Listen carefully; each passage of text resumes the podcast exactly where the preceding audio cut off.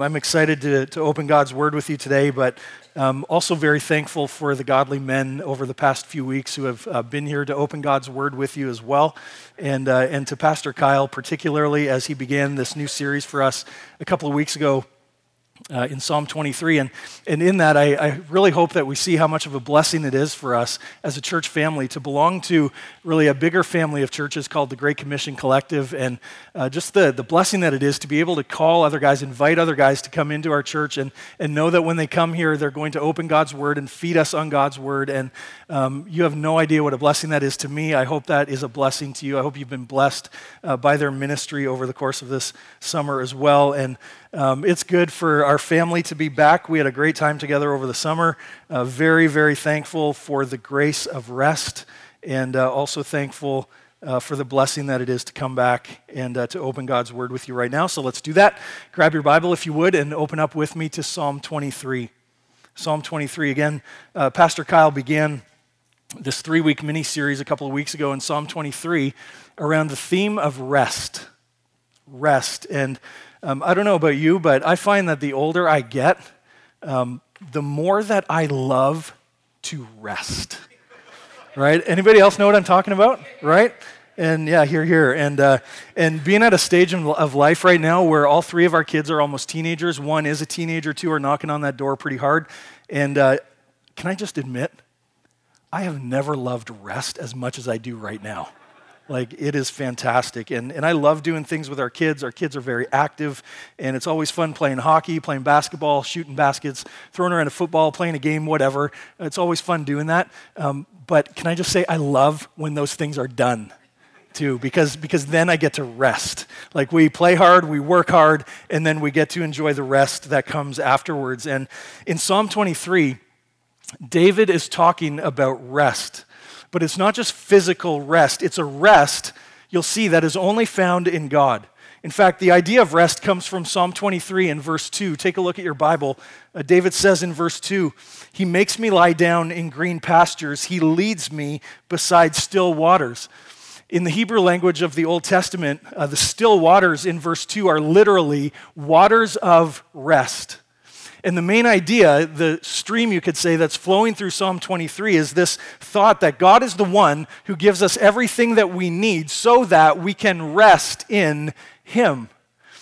Now, before we go any further, I want to make sure that we're all kind of working from the same understanding. So, I want to give you a very simple definition of what we mean when we're talking about rest. So, as you come to Psalm 23 and you open your Bible and, and you begin to observe what the text is saying in front of you, like, like what, what does this say? And then you begin to interpret what the text says. What does this mean? And then, by God's grace, you begin to apply that text to your life. What do we mean when we're talking about rest as it relates here? To Psalm 23. Uh, take a look at this simple definition up on the screen for you. Uh, rest is a God given peace and quietness of the soul, no matter the circumstances of my life. Rest is a God given peace and quietness of the soul, no matter the circumstances of my life. So notice this, first of all, uh, that rest, this rest, is God given. So, the kind of rest that Psalm 23 is talking about can only come from God. There's nothing else in this life, there's nothing else in this world that is going to give you the Psalm 23 kind of rest. You won't find it on a vacation. You won't find it uh, in a week at the cottage. You won't find it in a better job. You won't find it in a better circumstance or in your next purchase or in better health. You will not find this kind of rest in those things. This kind of rest comes only from God which explains why this kind of rest can give us what it does. Notice next rest is a God given peace and quietness of the soul. In other words, this is not a superficial peace, this is a supernatural peace. This is the peace that passes all understanding, that guards your hearts and your minds in Christ Jesus, like Paul says in Philippians 4. This is a quietness of the soul.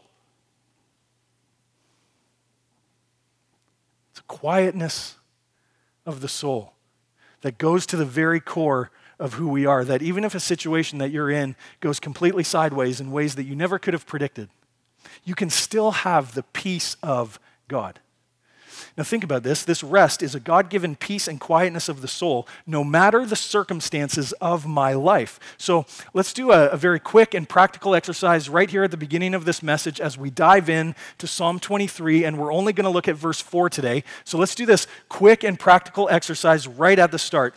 What are the one or maybe two or three things in your life right now, and you know with absolute certainty that you know the peace, you know you need the peace and the quietness of the soul that only God can give. Like, what is it that's going on in your life right now that has the potential to rob you of resting in God? What are those things that are going on in your life right now? Because the thing is, you come to something like Psalm 23, which is a very popular psalm. Many of us are familiar with it. And a couple of weeks ago, Pastor Kyle took us through the first three verses. And, and you read through those first three verses, and David just sets the stage by identifying and describing these truly soul satisfying things, these really good things. So he says, Look, uh, Psalm 23, verse 1. He says, The Lord is my shepherd, I shall not want.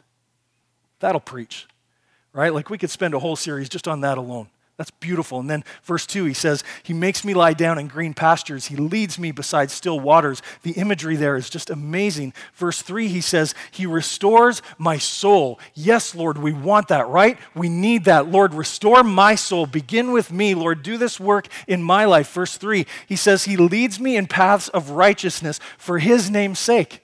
And so you read through these first few verses in Psalm 23 where David just kind of sets the table, and yet you and I sometimes come to this psalm and we think to ourselves, wait a second, I feel right now like I don't have the green pastures. It's more like I got rocks and dirt. And maybe you're coming to Psalm 23 this morning and, and you're like, you know what? I don't feel like I have the still waters. It feels more like crashing waves. And it could be that those waves are forming something like a tsunami of fear within your life right now. And it might even be that that fear is preventing you from seeing that even in the midst of that fear, you can still have rest. You can still rest in God. So think about this. What's the one or the two or the three things that are going on in your life right now that are potentially robbing you of resting in God? Title of today's message is Rest in His Protection.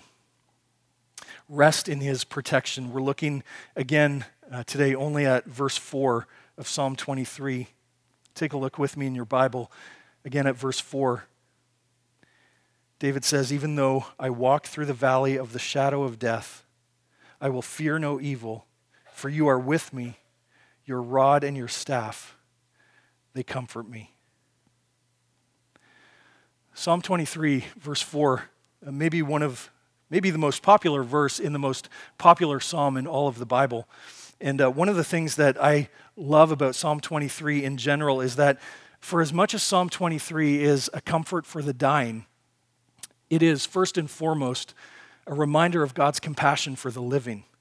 This whole psalm this song that is meant to be sung as the people of God gather together is just as much about God walking close to you and me as it is about you and me keeping close to God. And while we don't really know the specific context of why David wrote Psalm 23 at the time that he did, what we do know is that just like us, David experienced all of the highs and lows that Psalm 23 describes. He knew what it was to walk through the green pastures and beside the still waters, and yet at the very same time, he also knew what it was to walk down through the valley of the shadow of death.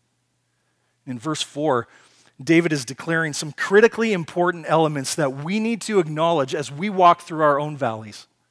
Because the reality is, we, we all walk through a valley at one time or another, right? Like we, we all do. We know that to be true. And, and you could be here this morning, you're in your own valley right now. We've said it before that um, if you're not in a valley right now, then, then maybe you've just come out of one or you're about to go into one relatively soon.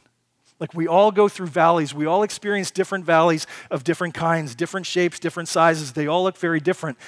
And you may be here this morning, and, and if you're in a valley of despair or grief or confusion or loneliness or a health crisis or depression, or maybe your valley is filled with questions about your faith, you have concerns about who God is, you have questions that don't have answers, like, whatever your valley is, we all go through them. And, and I have to think, even in a group this size right now, that there are some of us here in this room right now, and we're in a valley. Valley might look different for you than it does for the person sitting beside you, but we're in a valley of some kind. And, and so, as we make our way into Psalm 23 and verse 4 today, I, I just want to say right at the very beginning that if you're in that valley right now, let me encourage you to press into God and into His Word right here and hear what God is saying to us. And if you're here this morning and you're not in a valley right now, and, and maybe you're up on the top of the mountain, maybe, maybe things are just level ground for you right now, first of all, praise the Lord for that. But if you're not in that valley right now, let me encourage you to do the very same thing. Press into God, press into His Word right now, right here, and ask the Lord to plant these truths of Psalm 23 and verse 4 so deeply into your heart that when you do go down into that valley, you're going to see the fruit that only God can grow. So here they are five elements that we all have to acknowledge when we walk through the valley. Here's the first five elements. Number one, the problem. This is the first element that we all need to acknowledge as we walk through a valley that there's a problem. These two words at the beginning of verse 4 are crucial. David says, even though. Those two words tell us that at certain points for David, uh, his life had not gone the way that he expected it to go. He wasn't anticipating this valley. He didn't want this valley. He's not even claiming really to understand this valley that he's in. And yet, when he says, even though, there's an acknowledgement on some level that this valley is part of God's good plan for this particular season of his life. So think about this for a minute. In the verse right before, in verse 3, he's talking about green grass and clean water.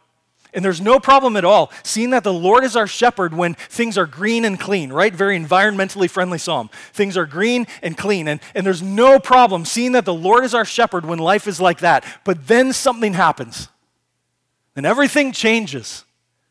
And, and look at Psalm 23 again. He starts verse 1. He says, The Lord is my shepherd.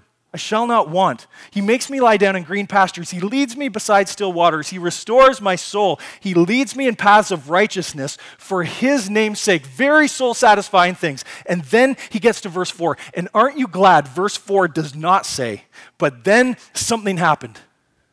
Like things changed dramatically. And when it did, I gave up on God because I couldn't see the green grass and I couldn't see the clean water anymore. So I just picked up, turned around, and walked away.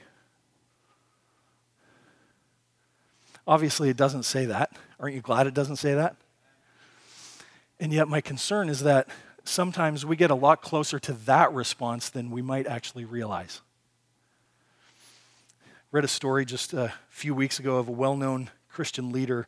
He's a worship leader for Hillsong Church and written a number of uh, pretty popular worship songs that many of us might be familiar with. And he's influenced many people over the past number of years. And he went on social media just a couple of weeks ago to uh, very publicly abandon his faith in Christ.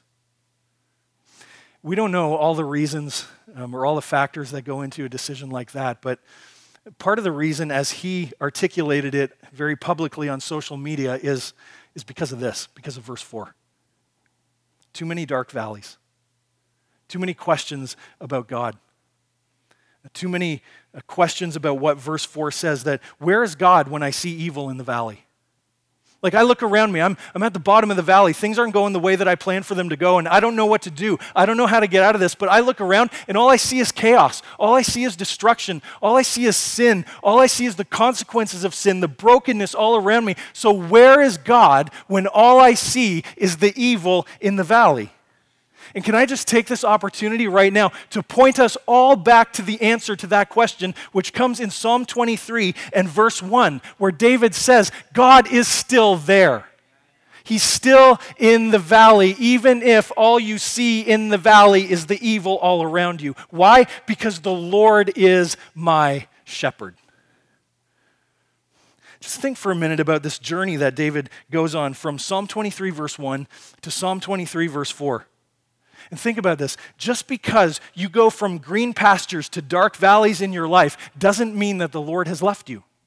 Just because the landscape changes within your life in ways that you didn't expect and you didn't see coming does not mean that God no longer loves you. He loves you. He is walking with you. He is providing for you, perhaps in ways that you cannot see and you do not know, and you may never know this side of heaven. But He loves you and He's walking with you every step of the way. And so you can walk through that valley knowing beyond any shadow of a doubt that the Lord is your shepherd. Think of the dark valleys that Job walked through.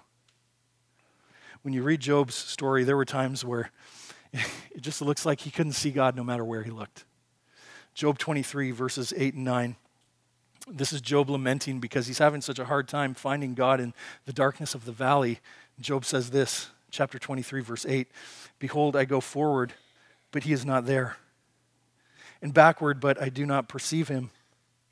On the left hand, when he is working, I do not behold him. He turns to the right hand, but I do not see him.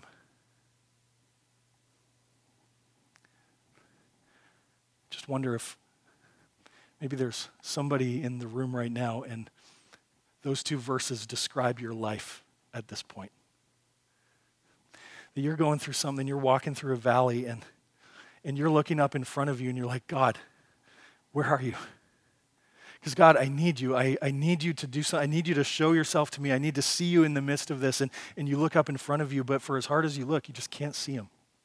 And so, because you can't see him up here, you, you start to look behind you. And, and God, where are you? Are you here? God, I need to see you. God, show me something. Show me that you're here. And, and for all the ways that you try and look behind you, you just can't see him. And so then you, you look off to your left and, and God, are you over here? God, I need something. God, just, just show me anything to help me know that you're here. And, and you look over there and, and you can't find him anywhere. And so you've only got one option left. And you walk over here and, and you look to the right and, and you're like, God, please. Like, I've got nothing left. God, I need to know that you're here. God, please show me that you're here. God, I don't know what to do. And you look over here, and as, for as hard as you look, you just can't see God. I wonder if somebody here right now, that's what you're going through.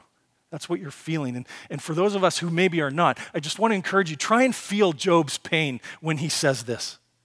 Try and feel, try and understand what he's going through. He's saying, I'm looking all around me, and it doesn't matter where I go, it doesn't matter where I look. I just can't see God in any of this.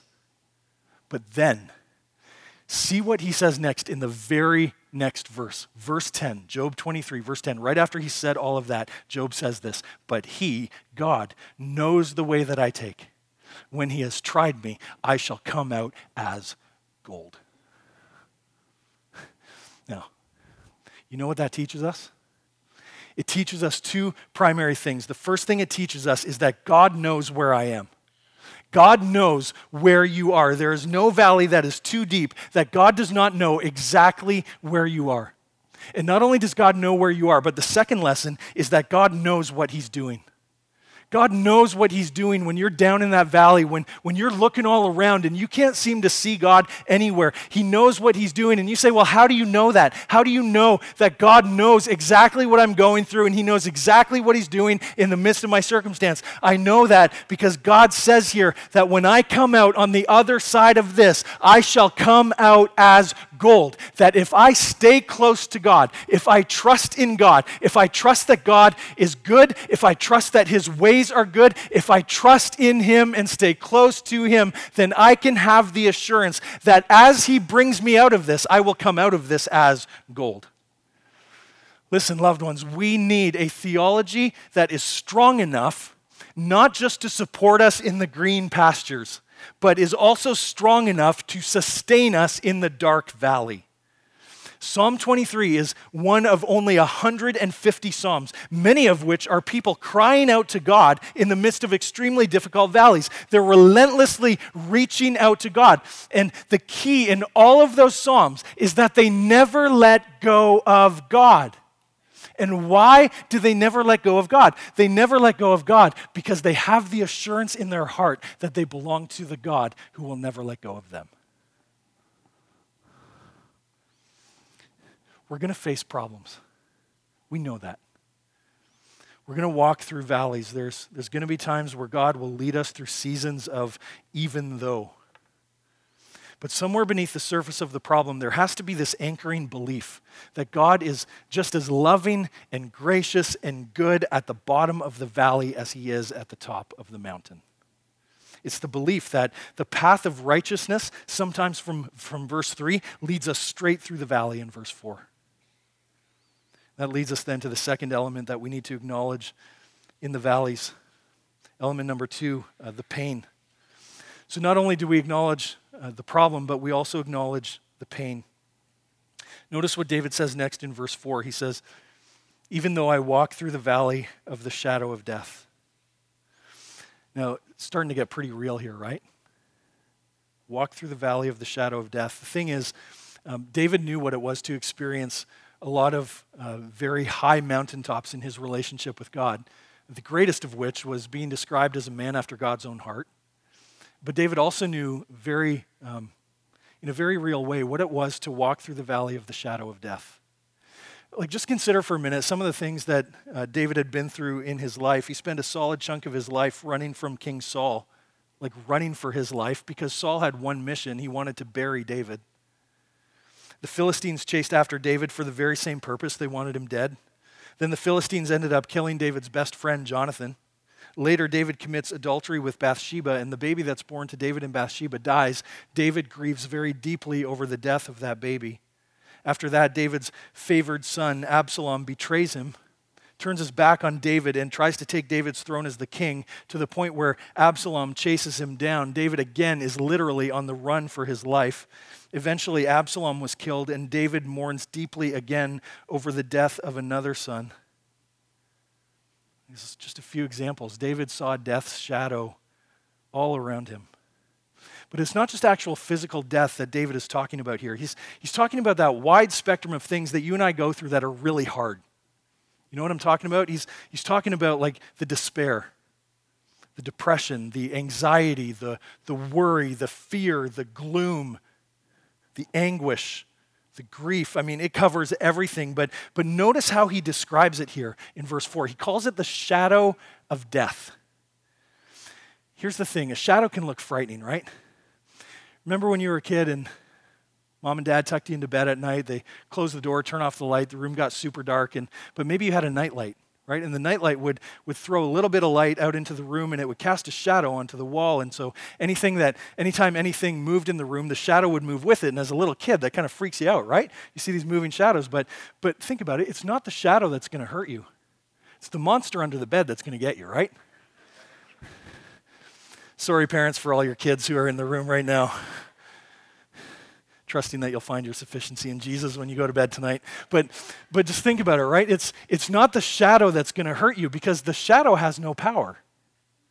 There's no substance in the shadow, there's no power in the shadow. And David is saying here listen, I'm walking through this valley right now, and this valley hurts. This valley is hard, and this valley is full of despair and uncertainty and confusion and questions and longing and, and maybe even death, like actual death. I wonder, maybe you could be here this morning and that's the valley that you're walking through right now. Like, like you've got this disease that's eating away at your body. You've got this health crisis that has changed your life in ways that you can't change back. And, and maybe that's the valley that you're walking through right now. And it's causing you fear, it's causing you worry and anxiety. And, but listen to what David is saying here. Part of what he's saying is that this valley that I'm in cannot hurt me. This valley cannot harm me because all this valley has is the power of a shadow. In much the same way, if you are saved by the grace of God through faith in Jesus Christ, death cannot hurt you. Death cannot harm you because, as one commentator put it, in his death and resurrection, Jesus has removed the substance of death so that only the shadow remains. In other words, as fearful as we might be about physical death, physical death cannot and it will not destroy you. If anything, if you belong to Jesus Christ through faith in Him, physical death will only serve to usher you into real life. Which means then that if Jesus has removed the power of death, then He has also removed the power of every other valley that we walk through. Which leads us then to this observation. So follow along with me here. One of the most important words in this psalm, for sure, the most important word in this verse is the word through. David says, Even though I walk through the valley of the shadow of death. So, so he's still walking, okay? Don't miss that. That's a really important detail. David is still walking, even though things aren't going the way that he expected them to go or the way he wants them to go. He's still walking, he's still staying close to God. And he says, I walk through the valley of the shadow of death. That one word, through, indicates that God's protection over us is so effective and so complete that he will lead us through the valley. Our responsibility is to keep walking with him.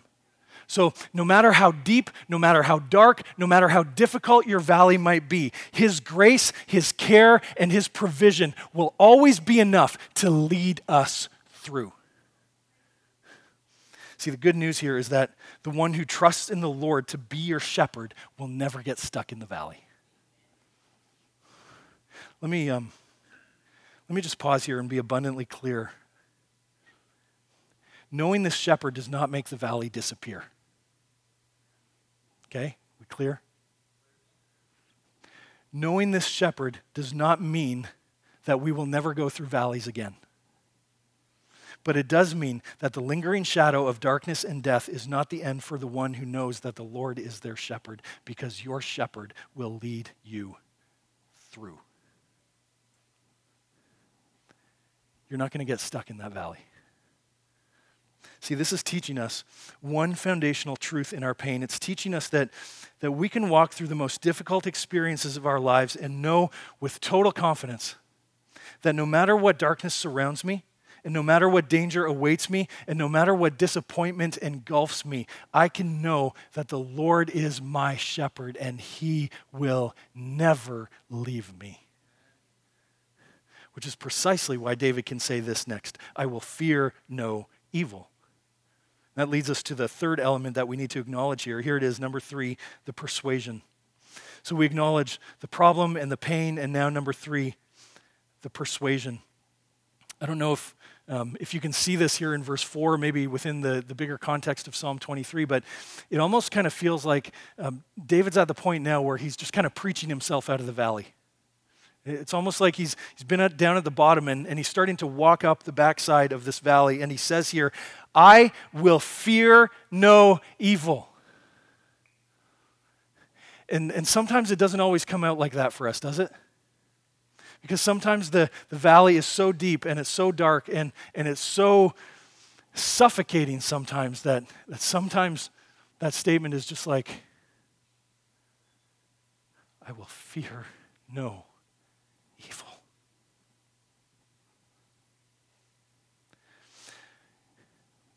It's a statement of confidence.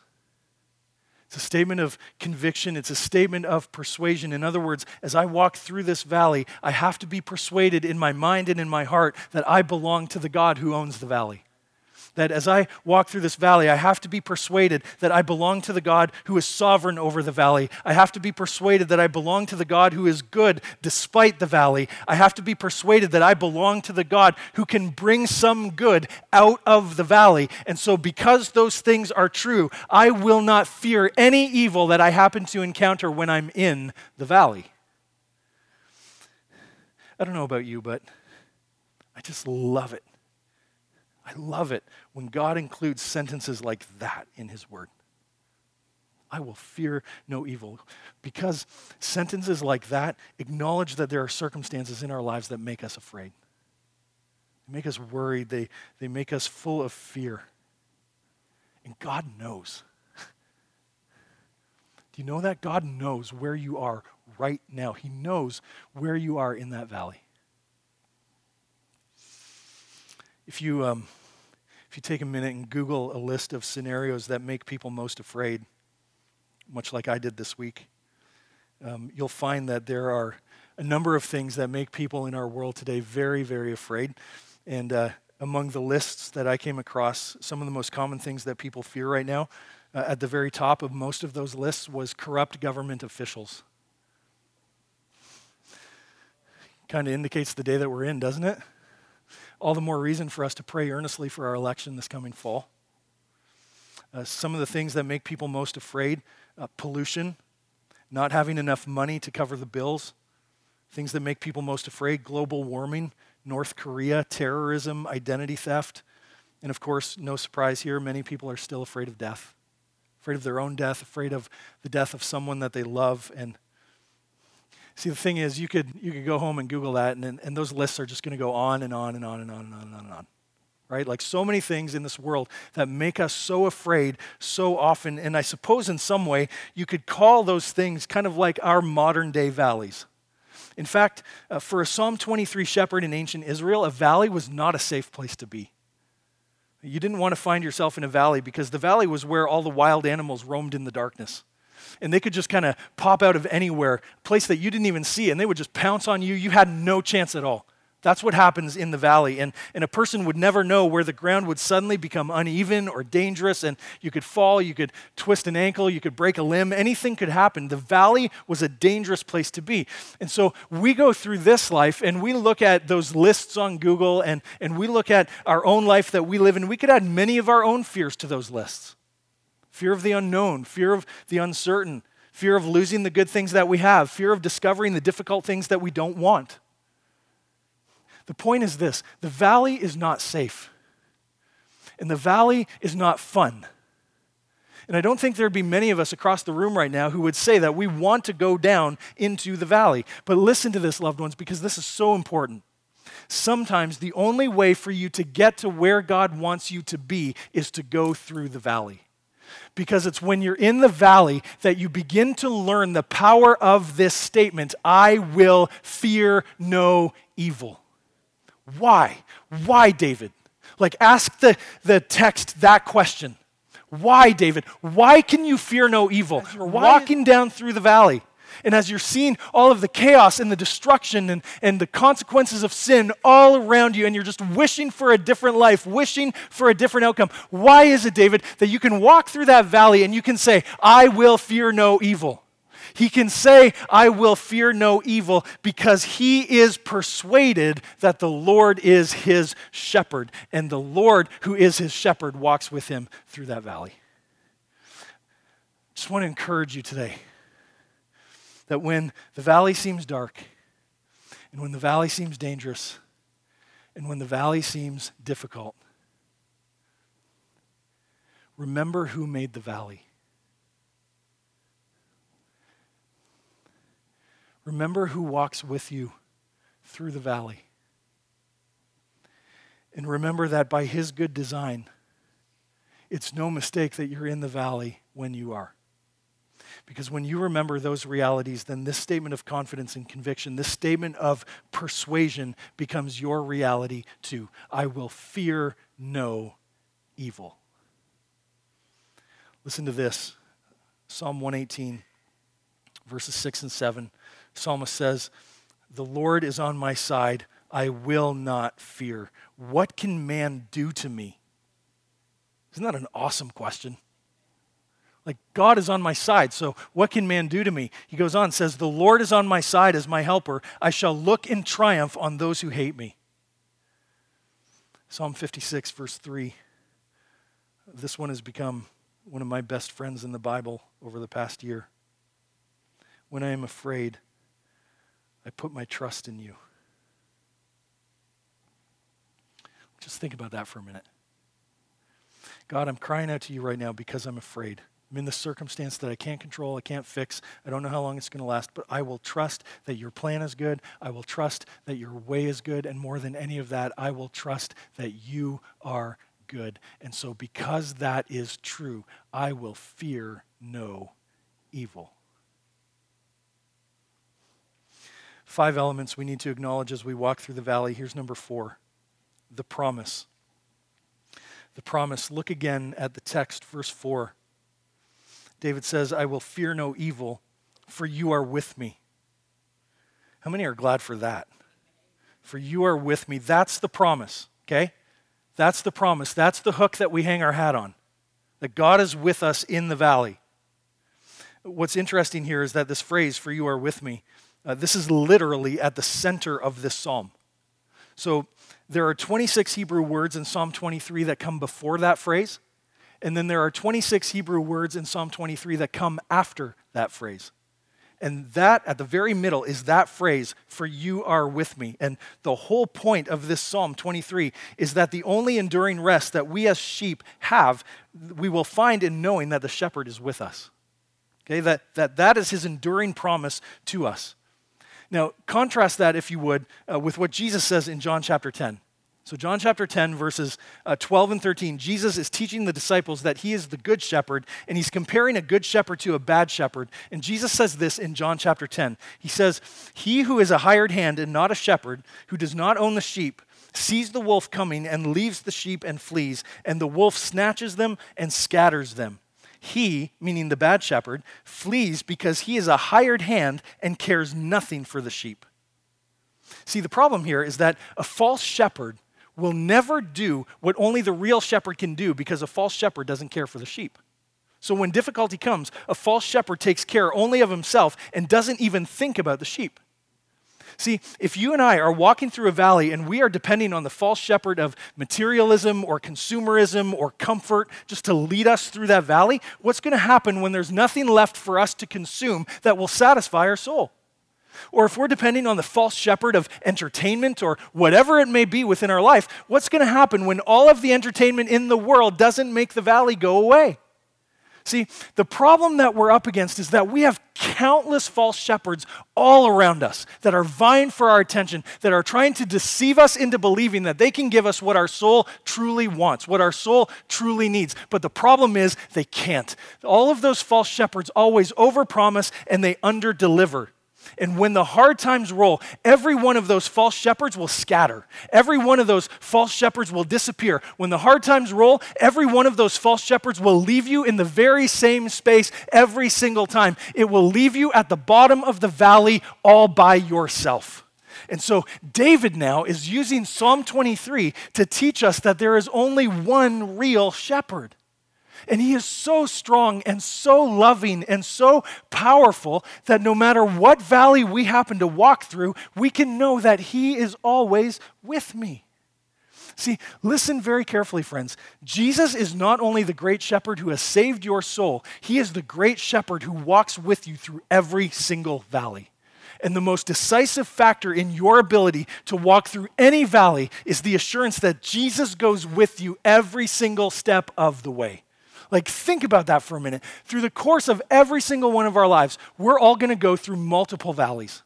Like, and those valleys are going to look different. Some are going to be big, some are going to be small, some are going to be really, really hard. We're going to walk through a bunch of different valleys through the course of our life. But when you think about it, the commitment of Jesus is that He is there to walk with you through every single valley. And He's strong enough, and He's powerful enough, and He is loving enough that He will never leave you in the bottom of the valley all by yourself so that when the hard times roll, Jesus will not scatter.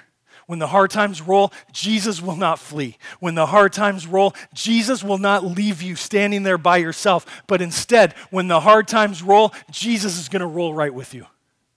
He's going to walk with you every single step of the way.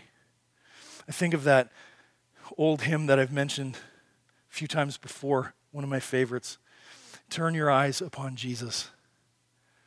Look full in his wonderful face, and the things of earth will grow strangely dim in the light of his glory and grace. The song goes on and says, O soul, are you weary and troubled? No light in the darkness you see. There's light for a look at the Savior and life more abundant and free. Turn your eyes upon Jesus.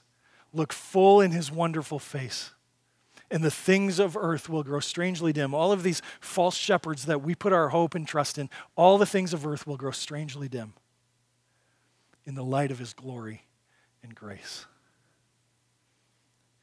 That leads then to the final element that we all need to acknowledge as we walk through the valley. Number five, the protection. Notice how David ends verse 4. He says, I will fear no evil, for you are with me. Your rod and your staff, they comfort me. Rest in his protection. The rod and staff were instruments that a shepherd would use to lead his sheep. Um, the rod was often thought of as something of a weapon that uh, would fight away all the wolves that tried to attack the sheep while they were in the valley. And the staff was a gentler instrument the shepherd would, shepherd would use to guide and direct the sheep through the valley which, when you think about it, that paints a pretty amazing picture for us, doesn't it? Because in going through our own valleys, Jesus is the one who's going to fight for you.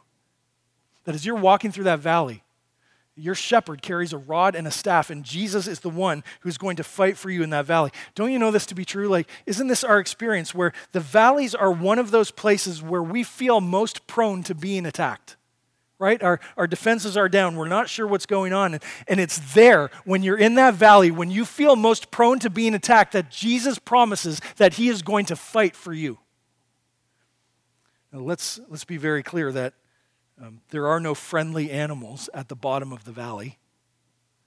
Okay, that's, that's not the place to find a cute and cuddly, right? That's when you're at your weakest, it's when it feels like the enemy can be relentless, right? It's at the bottom of that valley.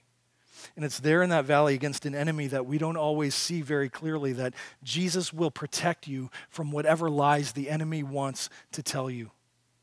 And so while our shepherd uses the rod to protect, he also uses the staff to guide. Listen, loved ones, listen. Jesus knows everything that there is to know about your valley, and he will guide you through it. Jesus knows how long you've been in the valley. He knows how long you're going to be in the valley. He knows how big the valley is. He knows every dip in the valley, every curve in the valley, every up in the valley, every down in the valley, every danger in the valley, every snare in the valley. He knows the things that make you afraid when you are in the valley. And his promise to you is that he will guide you through that valley. And we see here that, that he uses the rod and the staff for one greater purpose. See what David says in verse 4? Your rod and your staff, they comfort me. The Hebrew word uh, for comfort there is not just sympathy for the valley, it actually means real time encouragement for a specific difficulty that we're going through. That is awesome, right? Like you can be going through your valley, I can be going through my valley, totally different valleys, same Jesus who walks with us, and he's got enough for both of us. That's pretty amazing. And those two things, those two ways that Jesus works for you are meant to remind you of the goodness and the grace and the power of Jesus in your suffering. But the rod and the staff, those two things, they're also there to remind you of who Jesus is to you and who you are to Jesus. That you are loved by him.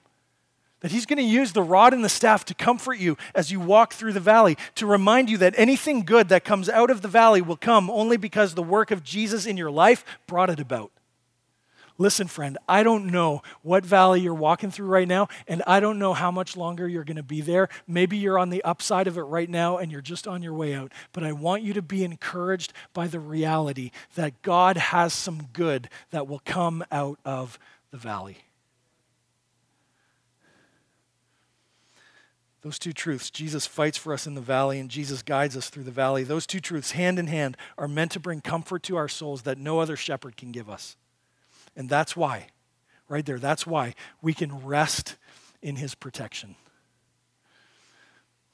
There's no shepherd like the great shepherd. We're going to finish this morning uh, right where we began. What's the one or the two or the three things going on in your life right now that are potentially robbing you of rest? What are those one or two or three things that you know beyond any shadow of a doubt that you need the peace and quietness in your soul that only God can give you? And will you surrender those things to the Lord, who is your shepherd and is walking with you through that valley? And trust that as you do, He will give you the peace and the quietness, no matter the circumstance of your life. Even though I walk through the valley of the shadow of death, I will fear no evil, for you are with me. Your rod and your staff, they comfort me.